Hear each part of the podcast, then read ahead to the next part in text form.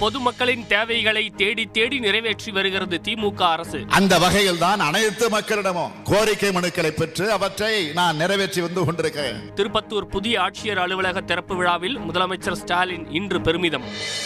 அதிமுக பொதுக்குழு தொடர்பாக இந்திய தேர்தல் ஆணையத்தில் எடப்பாடி பழனிசாமி தரப்பில் இன்று பதில் மனு தாக்கல். ஓபிஎஸ் அடிக்கடி தனது நிலைப்பாட்டை மாற்றி வருவதாக குற்றச்சாட்டு.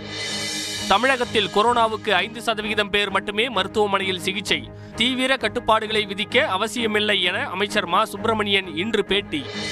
நுரையீரல் நோய் தொற்றால் உயிரிழந்த நடிகை மீனாவின் கணவர் வித்யாசாகர் உடல் இன்று தகனம். திரையுலகினர் ஏராளமானோர் திரண்டு வந்து அஞ்சலி.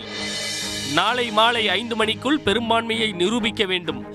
மகாராஷ்டிர முதலமைச்சர் உத்தவ் தாக்கரேவுக்கு ஆளுநர் இன்று உத்தரவு. நம்பிக்கை வாக்கெடுப்புக்கு எதிராக உச்சநீதிமன்றத்தில் சிவசேனா இன்று மனு தாக்கல்.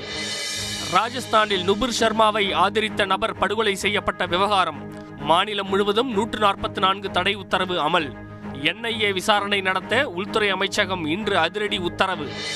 ஆகஸ்ட் ஆறாம் தேதி குடியரசு துணைத் தலைவர் தேர்தல். ஜூலை ஐந்தாம் தேதி வேட்புமனு தாக்கல் துவங்கும் என தேர்தல் ஆணையம் இன்று அறிவிப்பு.